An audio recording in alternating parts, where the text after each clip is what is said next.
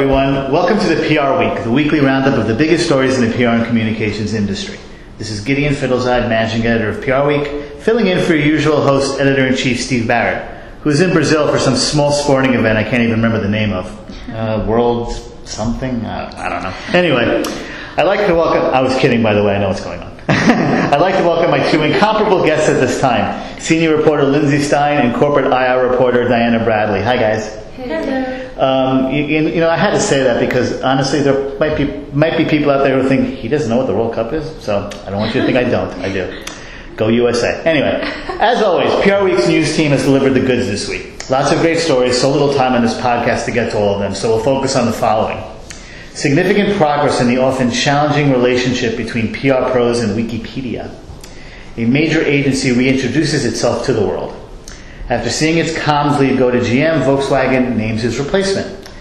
And what do people really want from their entertainment content? A study released this week offers some insight. So let's get right to it.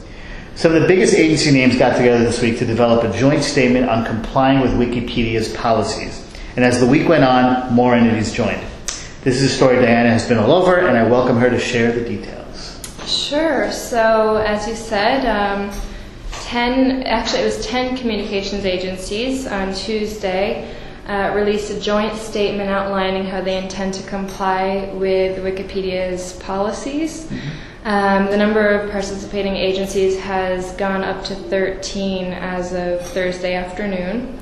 And one of the agreement's organizers, William Butler, um, president of Butler Inc., told PR Week that this pledge was formed because the only time communications industry the communications industry and Wikipedia are in the news together is when someone gets caught doing the wrong thing. so the framework has been put in place, in essence, to mend the relationship between the 2 mm-hmm. The statement acknowledges that the prior actions of some in our industry have led to a challenging relationship with the with the community community of Wikipedia editors.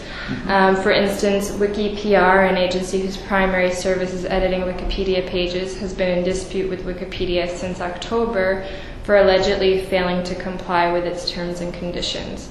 So this agreement stipulates, just reading from uh, the statement that, that can now be found on Wikipedia, um, that Participating firms commit to better understand the fundamental principles guiding Wikipedia and other Wikimedia projects, act in accordance with the site's policies and guidelines, and abide by the Wikimedia Foundation's terms of service. Um, the ultimate goal is for every firm in the Marcoms industry to participate, mm-hmm. um, and but looking at the list of participating firms as of Thursday afternoon, it looks like a few big names are still missing. So we'll see if they join in the coming weeks. Great, thanks a lot, Diana. That couldn't have been easy to get through saying Wikipedia so many times in such yeah, a short amount. Yeah, it's one of those words. It's, Tongue yeah. twister. That's a tough one. Yeah, well yeah. done. Good story too. Thank too. You. Good story.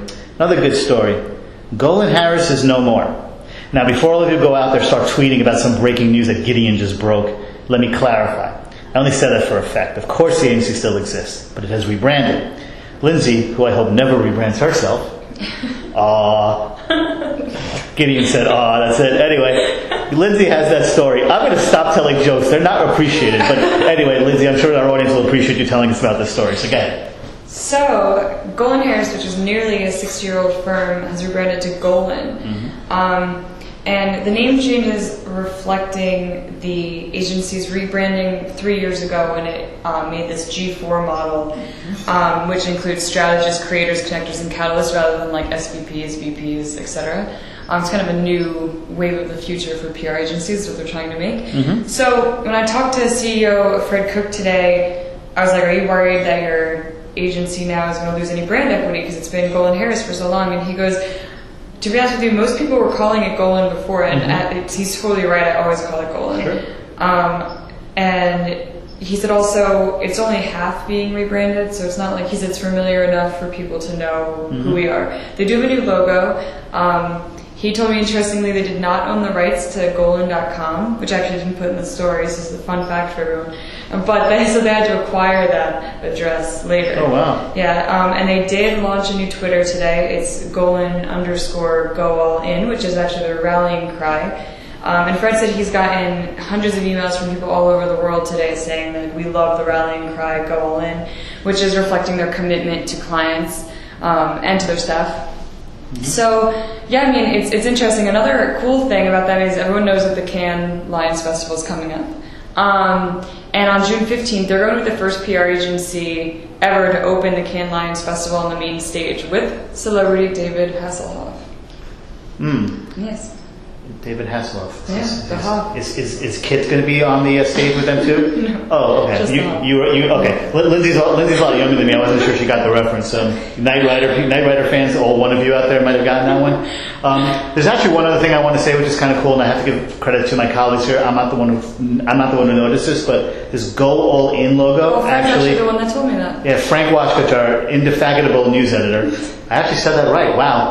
Um, if you look at the words "Go All In," it's all the same letters as the the agency's founder, Al Golin's name. What's what's the word for that? An anagram. An anagram, thank you. Fred actually said that um, it was kind of an accident. They were Mm-hmm. playing around with it, and then they were like, "Wow, look at that! It's all the same letters." that really is pretty amazing. And um, as long as McDonald's was happy with this rebranding, I think everyone's happy with true. it. So there you go. Thanks for that story. That's great. And by the way. Trend seems to be going on with some of the major agencies lately. I think within the last uh, Oh God, three or so four many. years, um, you can see so many agencies have rebranded. So it's really, really interesting. So Oh, one um, other thing, we're gonna have a video with Fred Cook. Um, either it's gonna be coming out this week or next week, but he'll be stopping by the office Mm-hmm. tomorrow, so everyone should check that out. It'll be a good video with him. Excellent. Um, we'll check that out next week because tomorrow would be Saturday. So, but, the, Oh. but by the way, you, you all check out our website over the weekend too, so you never know. But anyway, I'm. I'm, I'm wasting I'm, I'm, I'm wasting everyone's time here. So let's let's get on with the next one. Gideon, shut up. Let's move on. Tony Cervone left some big shoes to fill at Volkswagen Group of America when he rejoined GM last month. But VW now has a new EVP of Group Comms. Who is it, Diana? So the just to back up a little bit, I mean you actually just said this, but yeah, Tony Cervone left Volkswagen Group of America last month, joined GM as SVP of Global Comms, the top communications role there as the company responds to its crisis. Um, earlier this week, we broke the news about what's happening at Volkswagen Group of America after his departure, and that is that Scott Vazin, who most recently served as VP and CCO, was up to EVP of Group Communications, which is the top communications position at the automaker, effective June 1st. He continues to report to Volkswagen Group of America President and CEO Michael Horn and oversee a team of 10 staffers. Um, the role is a consolidation of Ra- Vazin's previous responsibilities as VP and CCO and Cervone's former role of VP, EVP of Group Communications at Volkswagen. Um, it's the same title that Cervone had, but it includes the responsibility of the Volkswagen brand as a day-to-day responsibility, as well as the oversight of group communications. Um, so it's a little bit confusing.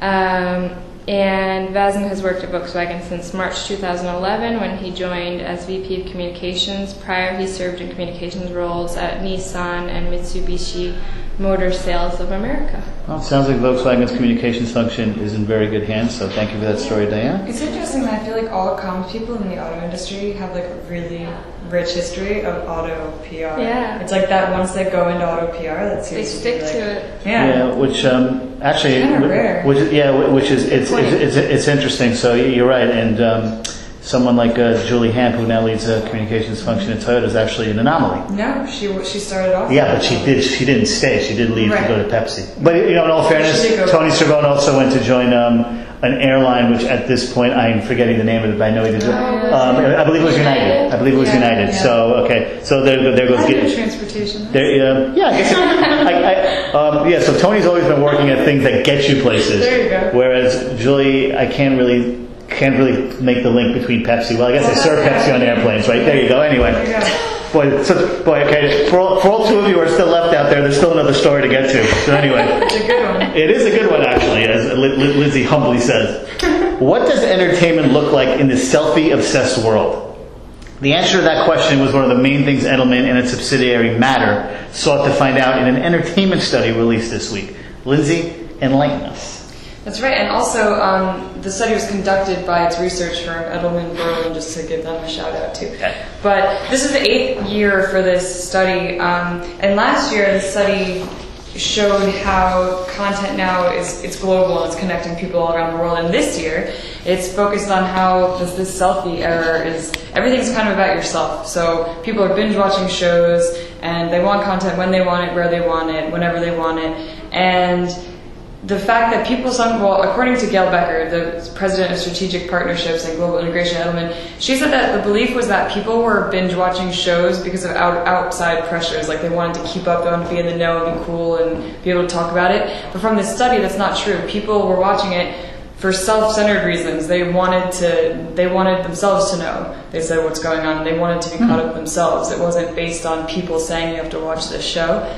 Um, also, people are multitasking like crazy, and I do this actually, and I thought I was one of the only people, so now I feel a little bit better. But a lot of people in, this was across the US, UK, and China, watch a content either online or on TV and they're on another device, whether it's an iPad, a computer, or a phone at the same time. And that's really common. So this gives brands a lot of opportunities because if they're not engaged during the show at a certain point, a brand can either have a commercial or do something or leverage some way like because a lot of the ways that they're going on it could be uh, a website about the show which mm-hmm, actually i do mm-hmm, mm-hmm. myself. If i'm watching like orange is the new black and I, like i want to know like oh like that actress is inter- like where did she come from before this and i'll look it up while i'm watching the show.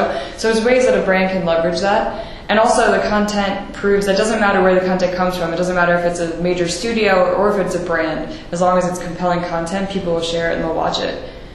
So, I mean, it definitely shows that marketers have a way in through content as long as it's engaging. Interesting, very interesting. That's a very interesting study. Thank you for that. Um, before I get to the usual housekeeping, I would like to spend just a few moments on another major story from the week. You don't often get major political news in the middle of June, but when the House Majority Leader loses in a primary to a truly unknown opponent, the reverberations are felt everywhere. No House Majority Leader had lost a primary since the position was created in 1899. I was there, so I know that's that's been it's been a long time. But obviously, we're talking about Eric Cantor. Um, a CNN headline reading "Goodbye GOP: The Tea Party has won" really caught my eye. Talk about gridlock in Washington. It's not even about the Democrats and Republicans anymore. It's within parties now. That alone will have a huge impact on public affairs pros. Try moving a piece of legislation now. Talk about a Sisyphean challenge. The race between Cantor and, and Brat, and I'm just giving his last name because his, his name is almost irrelevant at this point, really. And I put the word race in quotes because nobody really thought it was one. Became all about amnesty and open borders. So what this does, what this result does to the immigration debate is also a major story.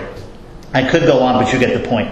You don't often get a potentially sea-changing election result in the middle of June, but we got one this time. And the public affairs world will certainly feel the impact. I'm sure there's more that will be said, and we welcome all of our listeners out there to share their thoughts on this really huge story.